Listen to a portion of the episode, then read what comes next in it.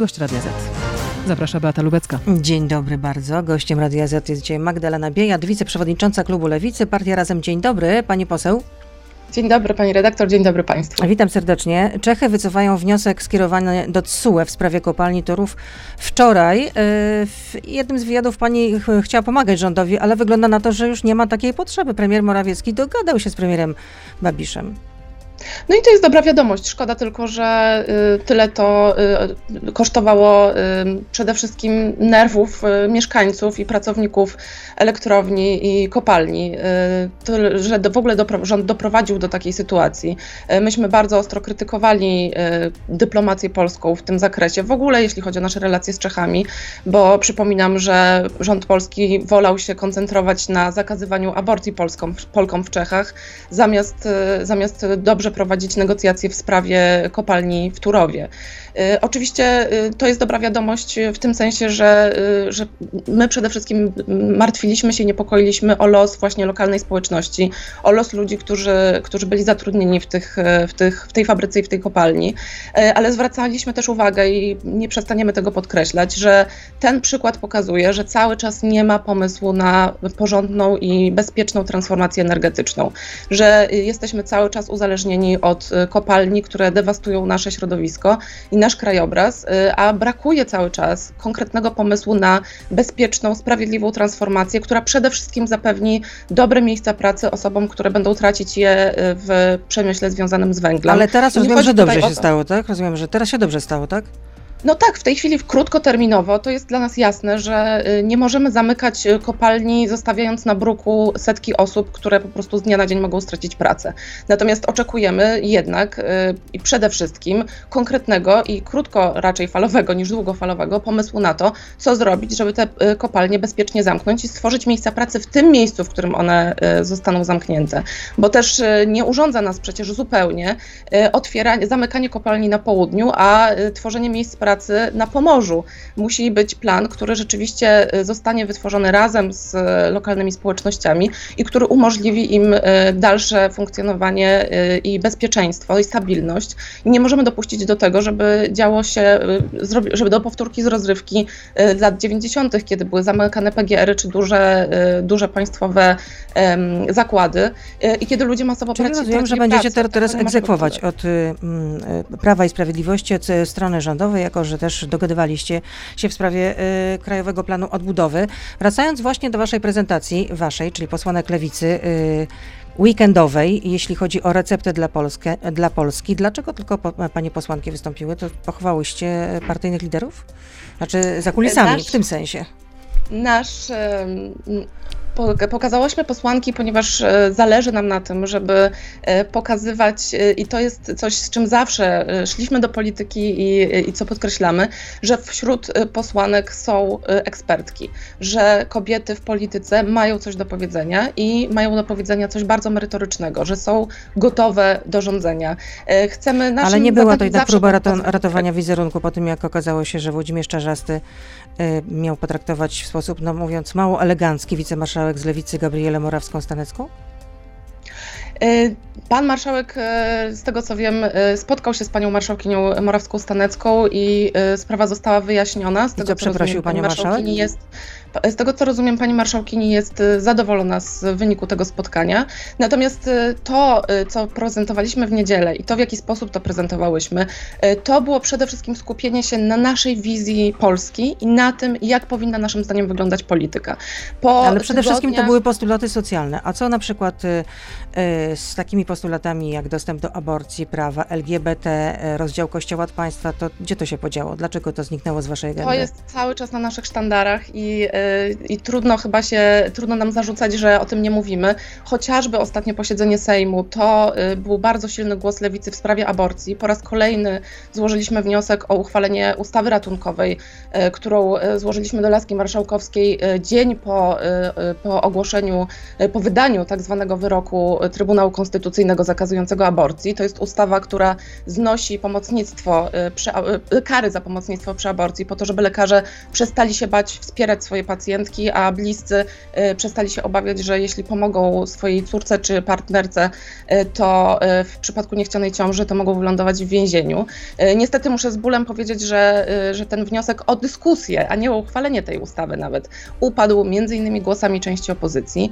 Natomiast to, co jest no, też ważne, to, że tydzień... przeciwko głosowała partia rządząca. No, ale słuchając waszej no, tak, prezentacji odnosiło się wrażenie, że teraz przede wszystkim Lewica po tym porozumieniu z Prawem i Sprawiedliwością, po tym dealu, jak to niektórzy mówią, chce być przede wszystkim prosocjalna.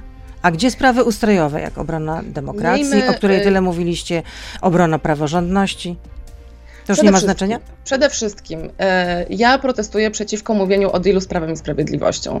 E, to, co zrobiliśmy, nasze głosowanie, zresztą podobnie głosował e, PSL czy e, Polska 2050, e, było głosowaniem za przyszłością Polski i Polaków, za Unią Europejską. To e, było dla nas najważniejsze. Głosowaliśmy za naszymi wartościami, zgodnie z tym, co obiecaliśmy naszym wyborcom i wyborczyniom. Głosowaliśmy za lepszą, lepszą Polską, za pieniędzmi, które do nas przyjdą. Pamiętajmy, że Europejski Fundusz Odbudowy. To jest y, plan na, na, skalę planu Marszala. Tamten plan nas ominął i skutki tego, że przeszedł nam koło nosa, odczuwamy do dziś. I nie mogliśmy pozwolić, żeby to się wydarzyło po raz no drugi. Tak, Zwłaszcza, no już, no to już jak mówiła nawet Róża Tun, mówiła o tym nawet Róża Tun, na stole był i jest w Unii Europejskiej plan y, stworzenia Europejskiego Funduszu Odbudowy z pominięciem Polski, dlatego że są kraje takie jak Włochy, Hiszpania czy Francja, które dużo bardziej potrzebują tych pieniędzy niż my i nie będą na nie czekać. I trudno nam się dziwić, że jeśli kiedy pojawiła się okazja, żeby äh, poprawić nieco Krajowy Plan Odbudowy, żeby nie, włożyć tam te rzeczy, które są dla nas istotne, jak dofinansowanie szpitali No tak, no to, to, już, to, to o tym już wielokrotnie no tak, e, ale, mówiliście. Ale to jest istotne, bo, bo trzeba to podkreślać, e, ponieważ pojawiają się te, te oskarżenia o deal z PiSem. E, zwróćmy uwagę, to co my mówiliśmy, to co zrobiliśmy, to było usprawnienie, u, włożenie pewnych postulatów bardziej socjalnych, bardziej równościowych do Krajowego Planu Odbudowy, który jest kontrolowany przez Unię Europejską. Jesteśmy w kontakcie z Komisją Europejską. Dzięki temu jesteśmy w stanie, e, w stanie pilnować tego, żeby rzeczywiście te zapisy zostały wykonane i żeby rzeczywiście te pieniądze. I dlatego w takim razie wybieracie się w czwartek do, do Brukseli, żeby spotkać się tam z jedną z pani komisarz unijnych. Jeszcze raz, przepraszam, nie usłyszałam. No bo y, czytałam e, na jednym z portali na Wirtualnej Polsce, że delegacja Lewicy wybiera się teraz w czwartek do Parlamentu Europejskiego i chce spotkać się nie tyle do Parlamentu Europejskiego, ile do Komisji Europejskiej. Chce się spotkać z komisarz do spraw spójności i reform w sprawie tak, funduszu tak. odbudowy. Czyli rozumiem, że nie jesteście do końca pewni, czy jak te pieniądze będą wydawane przez rząd. No tak jak mówiliśmy, na, od samego początku to mówiliśmy, naszym gwarantem tego, że te, że te środki będą wydawane dobrze, jest Komisja Europejska i to ona jest naszym partnerem, więc trudno się dziwić, że to z nią no rozmawiamy, no jeśli chodzi o y, ewentualne dalsze y, uwagi do Krajowego Planu Odbudowy. Myśmy włożyli tam y, pewne mechanizmy zabezpieczające i zwiększające demokratyczny nadzór nad, y, nad tym y, planem y, i nad wydatkowaniem tych środków i będziemy teraz rozmawiać z Unią Europejską, e, z Komisją Europejską, e, żeby się przekazać nasze, nasze uwagi, żeby wyjaśnić e, i dobrze omówić, co jest tutaj istotne, co powinno przede wszystkim zostać, zostać w tym planie podkreślone, bo teraz jak wiemy, jakby rząd już nie może tego y, planu poprawiać sam z siebie, ale to co, to, co teraz się wydarzy, to są negocjacje pomiędzy Komisją Europejską a rządem. I tak jak mówiliśmy, będziemy cały czas tego pilnować. To nie jest tak, że y, po wysłaniu Krajowego Planu Odbudowy do Europy umyliśmy ręce, machnęliśmy na to ręką, powiedzieliśmy, dobra, załatwione, nie musimy się tym przejmować. Nie. Jesteśmy cały czas w kontakcie z y, urzędnikami europejskimi, z europejskimi parlamentarzystami i będziemy trzymać na pulsie, rękę na pulsie do samego samego końca. No to zobaczymy, jak to się okaże w praniu. Y, Magdalena Biejat, y, wiceprzewodnicząca klubu Lewicy, oczywiście z nami zostaje. Już od teraz jesteśmy na Facebooku, na Radio ZPL, na YouTubie. Proszę zostać z nami. Beata Lubecka, zapraszam. I jako się rzekło, Magdalena Biejat jest z nami. Y, pani poseł, osłyszała Pani zapewne co o dostępie do aborcji po wyroku Trybunału Konstytucyjnego z października ubiegłego roku, który to był taki no, znaczący ten wyrok y, wyprowadził wtedy kobiety na ulicę i nie tylko kobiety. No i co mówi prezes Kaczyński, że w jego przekonaniu to nic takiego, y, y, co by zagrażało interesom kobiet się nie stało. Bzdurą jest stwierdzenie, że aborcja jest zakazana. I no są ogłoszenia w prasie, które każdy średnio rozgarnięty człowiek rozumie i może sobie taką aborcję za granicą załatwić taniej lub drożej. Tak powiedział Jarosław Kaczyński w wywiadzie dla portalu Wprost. No to pokazuje przede wszystkim dwie rzeczy. Po pierwsze hipokryzję. E, hipokryzję Jarosława Kaczyńskiego i hipokryzję partii rządzącej. To znaczy nie interesuje ich tak naprawdę, co się dzieje, nie interesuje ich bezpieczeństwo i zdrowie kobiet. Nie interesuje ich tak naprawdę nawet do końca to, czy te aborcje rzeczywiście będą się odbywać, czy nie. Interesuje ich pewien symboliczny gest przemocy wobec kobiet, pokazania y, im środkowego palca, y, a jednocześnie ukłonu w kierunku katolickich fundamentalistów. Tylko, że to prowadzi nas do drugiego problemu. Problem jest taki, że pan Kaczyński nie ma pojęcia, jak wygląda rzeczywistość po pseudowyroku w sprawie aborcji. No to jak wygląda? I tutaj bardzo go zachęcam do odsłuchania y, posiedzenia, komis- posiedzenia zespołu parlamentarnego praw kobiet i praw E, reprodukcyjnych prowadzonego przez posłanki Wandę Nowicką i Katarzynę Kotulę. Dwa tygodnie temu odbyło się takie wysłuchanie publiczne na tym posiedzeniu, na którym byli lekarze, na którym były organizacje kobiece pomagające kobietom. kobietom. I sytuacja wygląda dramatycznie. Lekarzy, psychi- lekarka psychiatra, która była na tym posiedzeniu, mówiła, że zgłaszają się do niej kobiety, które wcześniej nie miały żadnej historii chorób psychicznych, a obecnie e, borykają się z ciężkimi depresjami spowodowanymi e, niechcianą ciążą uszkodzoną, które myślą, e, mają myśli samobójcze, w których e, całe rodziny cierpią z powodu poczucia beznadziei, e, braku, po, braku wsparcia. Lekarze mówili, że odebrano Więc nie można powiedzieć w związku pomocy. z tym, że nic się nie stało, jeśli chodzi o interesy kobiet. Nie można, oczywiście, Tak jak powiedział prezes Kaczyński. Lekarze przynajmniej... mówią, że lekarze mówią, że czują się kompletnie bezradni. Że przyszły, no to w takim razie, czy w tym kontekście są... lewica jest jeszcze wiarygodna dla kobiet? No bo y, jest to porozumienie z, z Prawem i Sprawiedliwością. E, nie ma żadnego porozumienia z Prawem i no, Sprawiedliwością. No, Jeszcze raz y, to zdementuję. Dobrze, no ale dogadywaliście raz... się z partią, która de facto doprowadziła do tego, że jest ograniczony dostęp do aborcji i skutki są takie, jakie są, o których pani przed chwilą powiedziała. O czym tak, mówią lekarki, tak, o czym mówią też kobiety. Raz, ale miejmy, miejmy tego świadomość. Y, jesteśmy, żyjemy w takiej rzeczywistości, w jakiej żyjemy. Rzeczywistość niestety wygląda tak, że w tej chwili rządzi Prawo i Sprawiedliwość.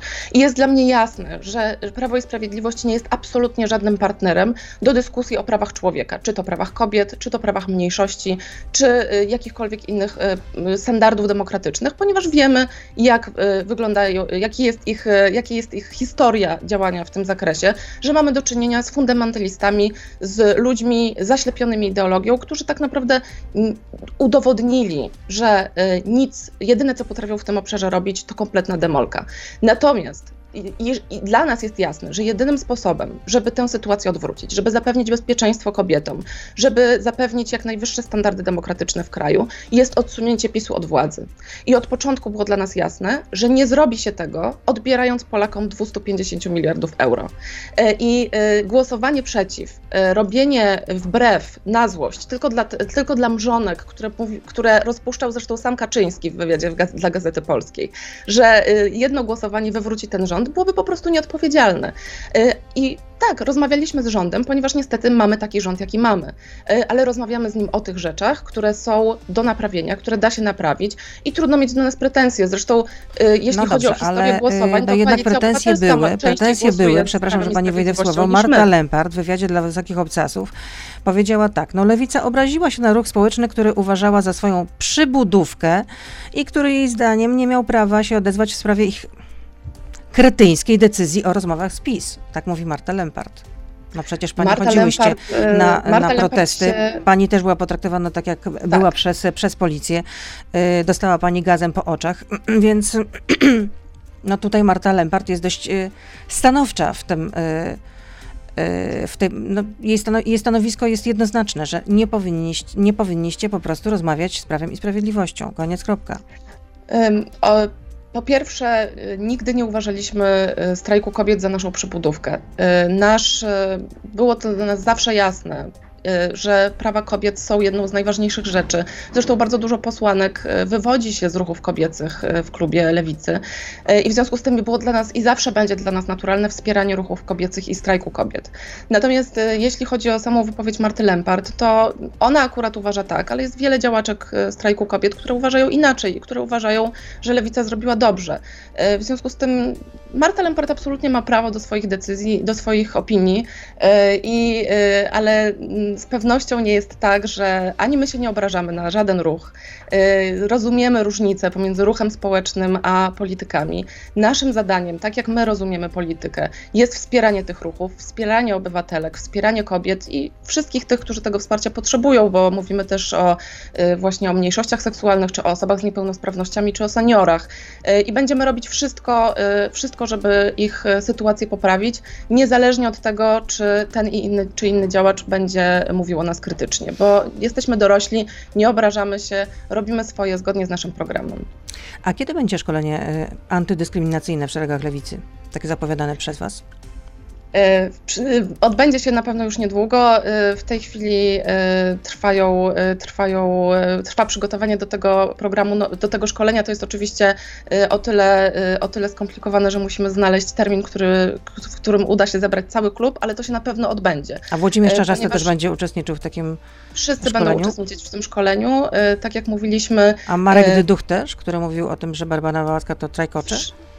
Wszyscy będą uczestniczyć w tym szkoleniu. E, naszym, naszym zdaniem. Ale jest Pani o tym przekonana na 100%. Tak rozmawiała Pani z Włodzimierzem Czarzastym, rozumiem, tak? Tak, tak, tak, tak. Lewica y, uważamy, że wysokie standardy dotyczące komunikacji antydyskryminacyjnej, dotyczące równościowego podejścia do wszystkich, dotyczące, y, dotyczące tego, żeby poprawiać zawsze y, sposób, w jaki się komunikujemy, powinniśmy aplikować przede wszystkim do siebie. I to jest, mówimy to z otwartą przyłbicą, nie wstydzimy się tego, to jest zupełnie normalne. Zresztą tak samo w Parlamencie Europejskim y, europarlamentarzyści na początku kadencji przechodzą takie szkolenia y, i my również takie szkolenia odbędziemy po to, żeby unikać w przyszłości, e, w przyszłości e, kłopotów, e, przypomnieć, odświeżyć standardy antydyskryminacyjne i komunikacji równościowej. To jest zupełnie normalny standard i będziemy to robić myślę, że powinniśmy to robić regularnie i na pewno to zrobimy teraz. W części radiowej powiedziała Pani, że była rozmowa między Włodzimierzem Czarzastym a Panią wicemarszałek, czy też wicemarszałkiją, jak to Pani określa. No i co, ale były przeprosiny, czy nie były? No, o to musiałaby Pani zapytać Panią Marszałkinię mhm. Stanecką. Y, ja przy tej rozmowie nie byłam, to była rozmowa y, z Pana Marszałka, z Panią Marszałkiną w obecności y, jednego z członków prezydium i moja inf informacja, jaką ja dostałam jest taka, że ta rozmowa się odbyła, że odbyła się w dobrej atmosferze i że Pani Marszałkini jest zadowolona z jej wyniku. Jest pytanie od słuchaczki. Laura pyta, dlaczego wraz z koleżankami, które y, uważają się, uważacie się za ograniczenie kobiet, praw kobiet, a kiedy dochodzi do oczywistego mobbingu i przemocy słownej ze strony Włodzimierza Czerzastego, to żadna z wojowniczek nie ma odwagi zaapelować o rezygnację Włodzimierza Czerzastego z funkcji przewodniczącego? E, posłanki lewicy były przez cały czas w kontakcie z panią marszałkinią Stanecką. Cały czas e, rozmawiałyśmy z nią i e, wspierałyśmy. I, Ale publicznie tego nie skrytykowałyście. I zachowywałyśmy się, pytałyśmy ją o to, jakie działania, jakich działań od nas wymaga, ponieważ no, przede wszystkim w takich sytuacjach należy zapytać osoby, która jest poszkodowana o to, czego oczekuje, a nie iść ponad jej głową. Wszystko, co robiłyśmy, było w, w porozumieniu i w komunikacji komunikacji z panią marszałkinią Stanecką. Pani marszałkini oczekiwała przede wszystkim kroków od prezydium. Te kroki zostały przeprowadzone e, i jak rozumiem jest e, usatysfakcjonowana sposobem reakcji klubu. Ale boicie się Włodzimierza Czerzastego, bo też decyduje o miejsce Nikt na się listach. nie boi Włodzimierza Czerzastego, zapewniam, zapewniam panią redaktor i państwa.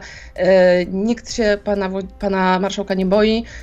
Jeszcze raz powtórzę, wszystko co robiłyśmy, robiłyśmy w porozumieniu z panią marszałkinią i to było dla nas najważniejsze, żeby żeby to ona decydowała, jak ta sytuacja y, ma przebiegać y, i żeby to ona mogła, y, miała wpływ po prostu na sytuację, w której sama się znalazła. To jest rzecz podstawowa w, w takich przypadkach. Przypomnę, że gościem Radia Z jest dzisiaj Magdalena Biejat, wiceprzewodnicząca klubu Lewicy. Mm, powracam, wracam teraz do tego programu, które zaprezentowałyście, panie posłanki, w, w weekend. Recepta dla Polski, tak to się nazywało. No i postulujecie podwyższenie nakładów na służbę zdrowia. W 2024 roku te nakłady miałyby osiągnąć poziom 7,2% PKB. Ale skąd miałyby się wziąć pieniądze na to? Z tej podwyższenia tej y, składki zdrowotnej, o której mówi Prawo i Sprawiedliwość, do 9%? Tutaj, y, tutaj przede wszystkim, y, no to nie tylko jest kwestia podwyższenia składki zdrowotnej, ale również czy kwestia w ogóle podwyższenia nakładów PKB na ochronę zdrowia, ale no kwestia tak, ale skąd pieniądze? Kwestia w ogóle zracjonalizowania systemu i, i oczywiście potrzebujemy lepszego finansowania ochrony zdrowia i w ogóle całego systemu usług publicznych i te pieniądze znaleźć się po prostu muszą. To jest kwestia priorytetów. Z jednej strony to jest kwestia lepszego zbilansowania budżetu, z drugiej to jest kwestia bardziej sprawiedliwych podatków. I mówię, mówimy tutaj od samego początku, wbrew pozorom, wbrew temu, co y, się nam zarzuca, nie chcemy y, łupić w cudzysłowie Polaków, tylko chcemy, tylko chcemy wprowadzić system podatkowy, który jest sprawiedliwy. To nie jest ok, że y, teraz kwiaciarka czy, czy właściciel sklepu z warzywami płaci podatki, płaci podatki, a właściciele wielkich firm czy gigantów cyfrowych nie płacą w Polsce podatków żadnych. Zresztą podatek cyfrowy, ustawa o podatku cyfrowym leży w Sejmie, y, leży w Sejmie y, już od kilku miesięcy, jeśli nie od roku. Złożyliśmy ją, y, złożył ją Adrian Zandberg. I chodzi o to, żeby ten system uszczelnić, żeby ten system zracjonalizować i żeby ten system był rzeczywiście sprawiedliwy. A jaka jest szansa, żeby, ten, żeby ta ustawa o podatku cyfrowym w ogóle weszła y, do agendy y, sejmowej. No, o tym nie rozmawialiście z Prawem i Sprawiedliwością? Nie ma takich szans? Żeby, żeby ten projekt ustawy y, wyjąć z zamrażarki, nad nim procedować, a co najważniejsze, wprowadzić takie zmiany w życie? My zachęcamy Prawo i Sprawiedliwość do odważnego wprowadzania takich zmian w życie. Zachęcaliśmy nawet do tego, żeby wzięli ten, e, ten projekt i go przepisali i złożyli jako swój, skoro nie chcą procedować projektów, e, projektów opozycji. E, zachęcamy do odwagi, bo nasi sąsiedzi już tę odwagę mają. Takie, takie podatki zostały wprowadzone w poszczególnych krajach Unii Europejskiej. Są już precedensy i po prostu należy to zrobić po to właśnie, żeby, żeby ten system był sprawiedliwy, żebyśmy mieli pieniądze na reformy, których potrzebujemy. E, dlatego, że też pamiętajmy o tym, wracając jeszcze do naszej konwencji, do, naszego, do naszej wizji Polski, że Wizja polskiej lewicy to jest taka, e, taka wizja, w której każdy, e, która stawia na różnorodność i która daje każdemu możliwość wyboru, która e, buduje państwo, w którym każdy ma równe szanse do tego, żeby realizować swój pomysł na życie. I mówimy tutaj zarówno o kobietach, które mają prawo do decyzji, kiedy chcą mieć dzieci, kiedy chcą wrócić na rynek pracy, ale tę decyzję powinniśmy im ułatwiać. Powinniśmy stworzyć im warunki, w których mogą oddać dziecko do żłobka, w których mogą bezpiecznie i sprawnie dojechać transportem publicznym do większego ośrodka, czy po to, żeby No właśnie, no to wśród tych postulatek znalazł się właśnie taki, żeby zorganizować 200 tysięcy miejsc w żłobkach, ale to przede wszystkim o to miałyby zadbać samorządy. Przecież samorządy dostaną po kieszeni y, jeśli chodzi o te plany związane z Polskim Ładem przedstawionym przez Prawo i Sprawiedliwość.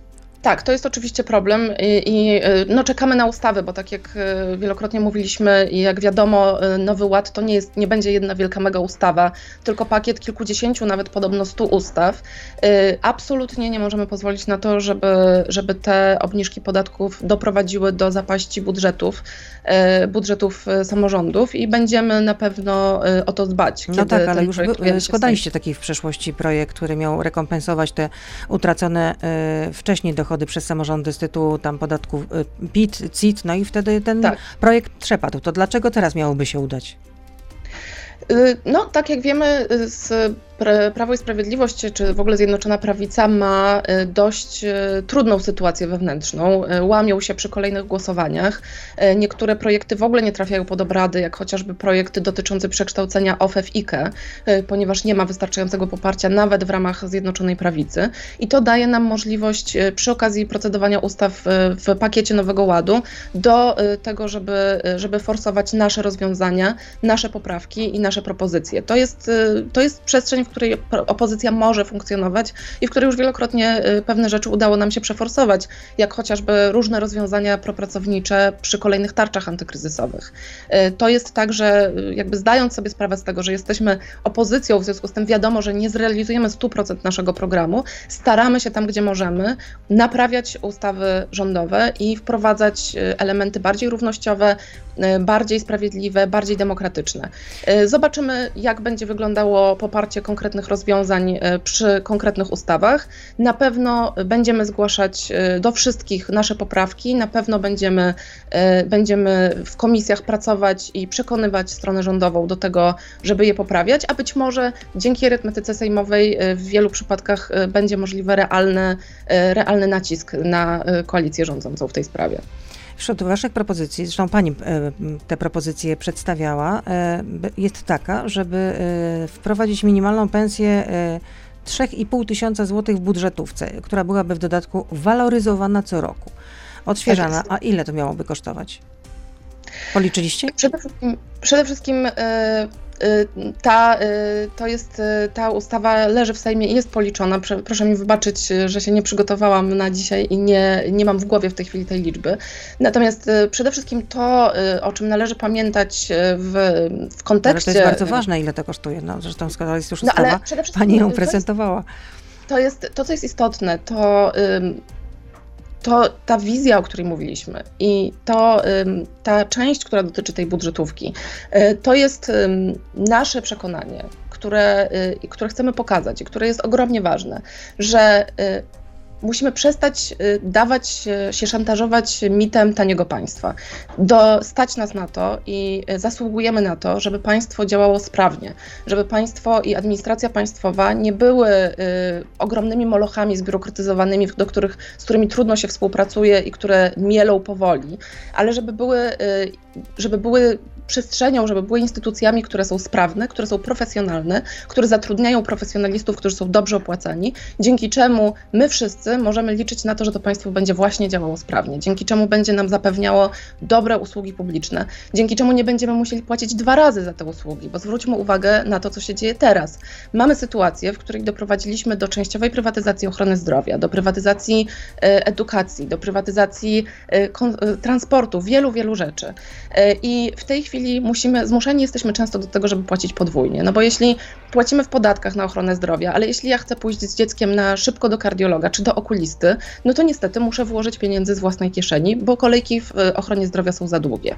Nie możemy do tego dopuszczać. Wiemy doskonale, że ostatecznie gwarantem bezpieczeństwa jest państwo, bo to wyraźnie widzieliśmy w czasie koronawirusa. Kiedy uderzyła pierwsza fala, to y, publiczne szpitale nas ratowały. To y, państwo, do państwa zgłaszały się duże firmy po pomoc ale jednocześnie to państwo musi działać sprawniej, musi zapewniać nam dobre usługi za pieniądze, które e, płacimy w podatkach.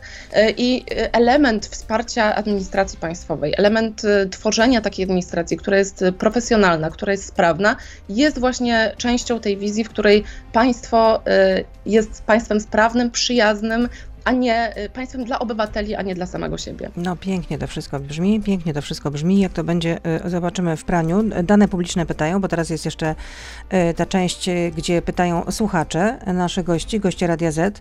Reżim Białorusi uprowadził samolot latający z polską flagą na Kadłubie. Czy złoży pani interpelację, by dowiedzieć się, jakie działania w związku z tym zamachem podjął wicepremier do spraw bezpieczeństwa? Bardzo chętnie złożę taką interpelację, oczywiście. A czy Lidia Staroń to będzie y, kandydatka ewentualna, bo jeszcze nie wiadomo, czy to będzie oficjalna kandydatka Prawa i Sprawiedliwości, całej Zjednoczonej Prawicy na Rzecznika Praw Obywatelskich? Czy taką kandydaturę y, klub Lewicy by poparł? E, klub Lewicy będzie dzisiaj dyskutował na temat Rzecznika Praw Obywatelskich, natomiast e, jest, nie poprzemy raczej e, Lidii Staroń. Mówię tutaj jeszcze przed decyzją klubu, ale byłoby to mało prawdopodobne z Dlaczego? uwagi na z uwagi na to, że y, pani senatorka Staroń y, głosowała razem z PiSem w sprawie demontażu, y, w sprawie tych tak zwanych reform sądownictwa, w związku z tym, że jest postacią dość konserwatywną i no, Ale działała wielokrotnie w, w obronie praw lokatorskich.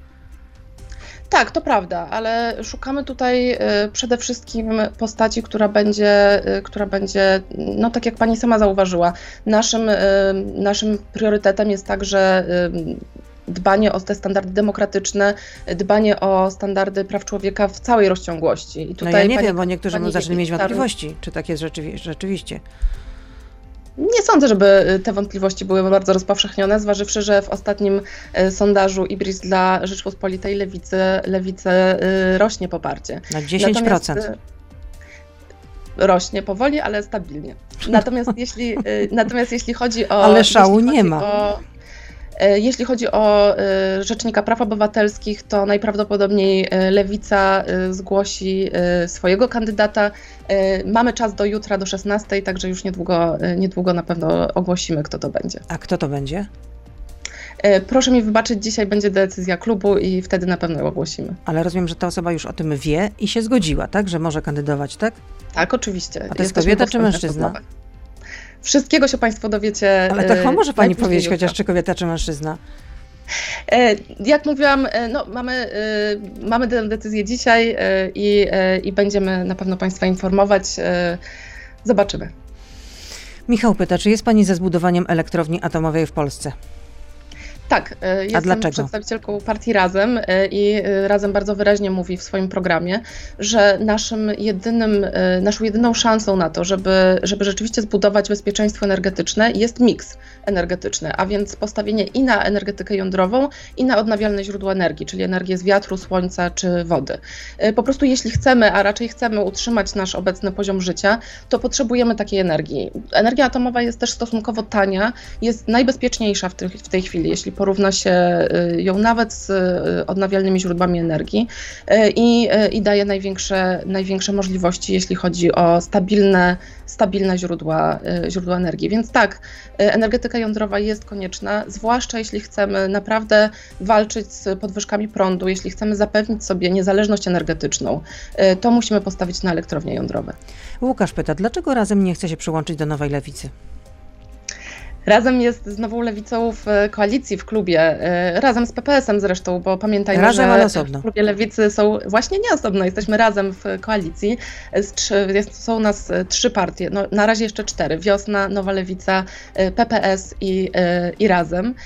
I, I to jest układ, który nam odpowiada. To jest układ, który, w którym wszyscy się odnajdujemy bardzo dobrze i w którym też stawiamy na pewną różnorodność. I to też dla nas zawsze było ważne, żeby pokazać, pokazać, e, że jesteśmy, e, nieco różnimy się programami, mamy e, nieco inne pomysły, jak chociażby w przypadku omawianej przez nas przed, przed chwilą energetyki jądrowej i, i na tę różnorodność nadal chcemy stawiać.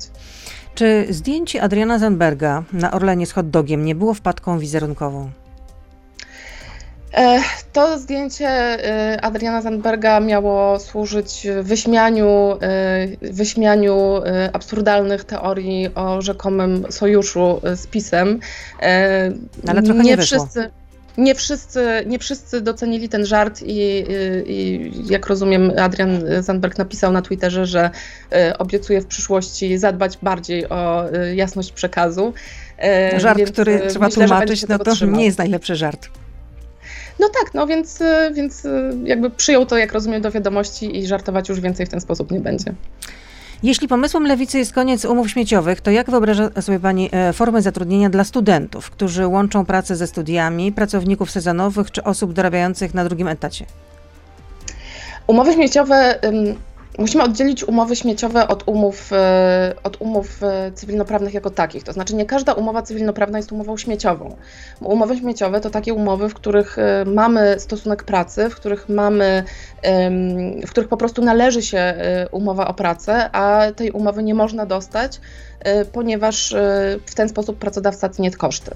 Pamiętajmy o tym, że umowy śmieciowe tak naprawdę one dotyczą 15% społeczeństwa, ale tak naprawdę działają y, fatalnie dla nas wszystkich, dlatego że plaga umów śmieciowych, które, którą mamy od lat, jest straszakiem dla wszystkich, bo po prostu wiemy wszyscy, że zawsze może być gorzej. Że jeśli mamy etat, to powinniśmy się cieszyć i siedzieć cicho y, i, y, i, i przede wszystkim trzymać język za zębami. Tymczasem i po prostu to, o czym mówimy, to, że musi ten wyzysk polegający na umowach śmieciowych przestać się opłacać. Dlatego, że w tej chwili niestety ci źli pracodawcy, którzy, którzy korzystają z umów śmieciowych, mogą konkurować dzięki temu, że na to pozwalamy y, właśnie niskimi kosztami płacy, które, niskimi kosztami, które uzyskują poprzez e, wykorzystywanie ludzi. E, chcemy, żeby e, dawać szansę tym dobrym pracodawcom. Chcemy, żeby rzeczywiście ci, którzy chcą zatrudniać, zatrudniać przyzwoicie, którzy chcą zatrudniać zgodnie z prawem i którzy dbają o pracowników, bo rozumieją, że zadbanie o pracownika to jest kwestia podstawowa dla rozwoju ich firmy, żeby rzeczywiście te firmy mogli, mogli rozwijać, nie musząc się martwić o tę nieuczciwą konkurencję odbywającą się kosztem pracowników w innych y, przedsiębiorstwach. Michael pyta, y, jak ma działać 14-dniowy urlop dla samozatrudnionych? To też jest jedna z propozycji z konwencji lewicy. Tak, e, złożyliśmy taką ustawę w ciągu chyba miesiąc temu, jeśli się nie mylę. Tutaj chodzi o zwolnienie z, ze składek na ten czas o zawieszenie na ten czas e, składek na e, ZUS, żeby obniżyć koszty e, utrzymania firmy w czasie, kiedy pracodaw- pracownik, w czasie, kiedy osoba samozatrudniona chciałaby pójść na urlop. Czyli ten urlop iluzoryczny jest de facto, bo nie, niekoniecznie musi pójść na urlop, tak? Czy jak to miało być? Trzeba to wykazać, rozumiem, tak?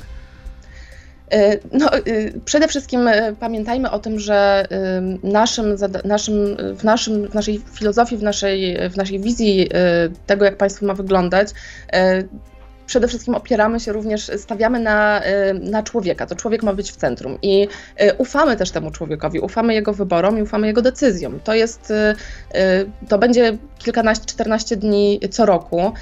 Ta, będziemy, jakby ja zachęcam do urlopu. Badania wykazują, że każde 10 godzin urlopu zwiększa naszą produktywność o 8%. Jest to nam po prostu potrzebne.